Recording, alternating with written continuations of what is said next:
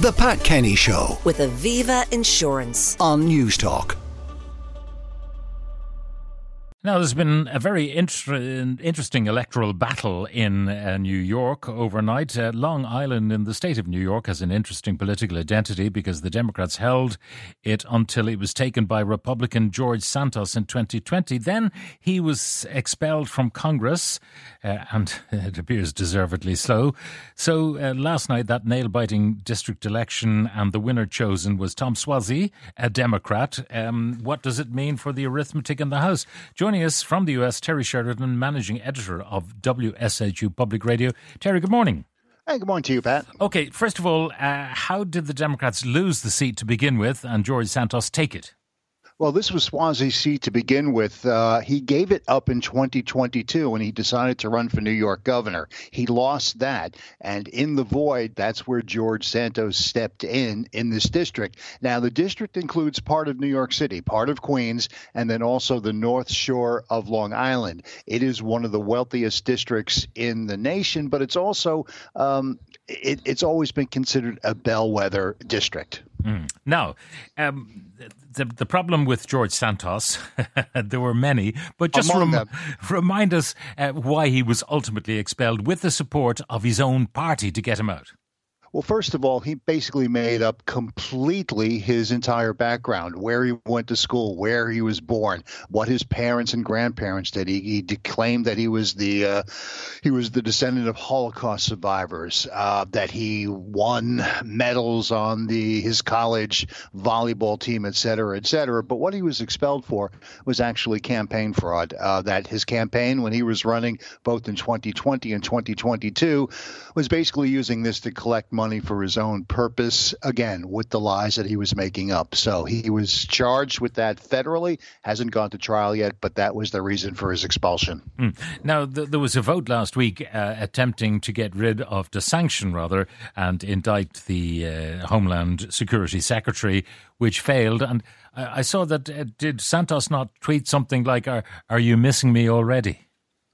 Well, yeah, I mean that's the one thing with Santos is that he is a he like Donald Trump is a character. He believes that controversy and just being out there is good. Now, as far as that vote, it was reheld yesterday, and it did pass by one vote. So we do have uh, an impeachment trial coming up for the Homeland Security uh, Secretary starting at the end of the month.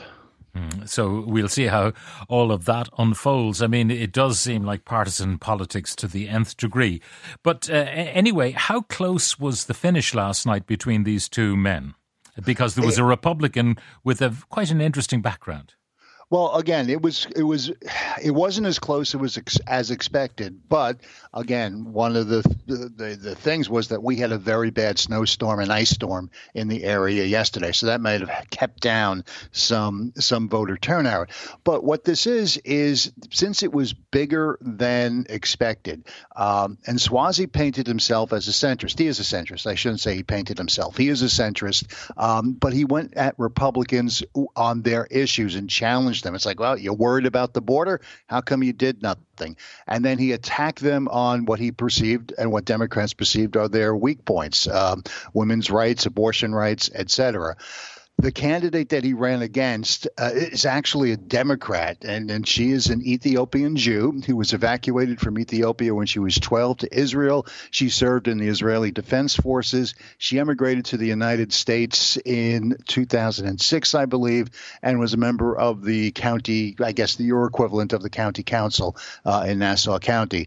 So she was playing on all of that her background as, as a refugee, her background as someone who served in the Israeli armed forces, and her support for Israel.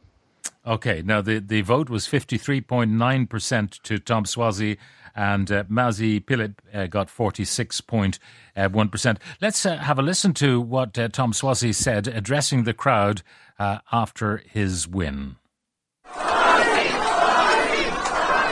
Despite all the attacks, despite all the lies about Tom Suozzi and the squad,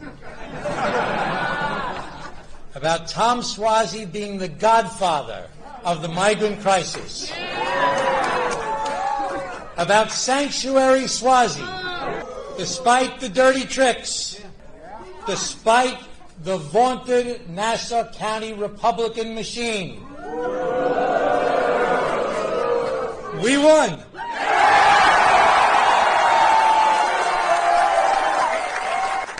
This race was fought amidst a closely divided electorate, much, much like our whole country. This race was centered on immigration and the economy, much like the issues all across our country.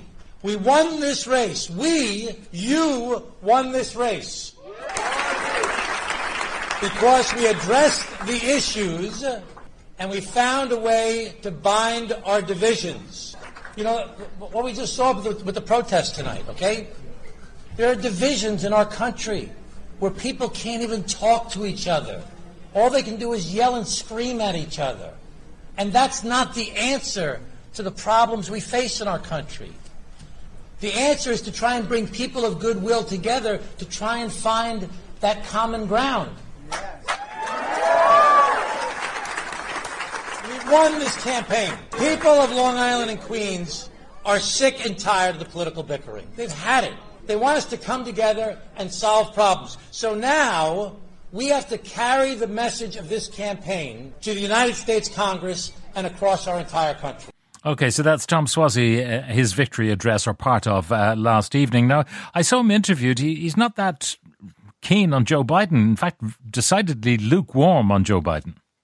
Yeah, he always has been. And again, I think um, read between the tea leaves as you will.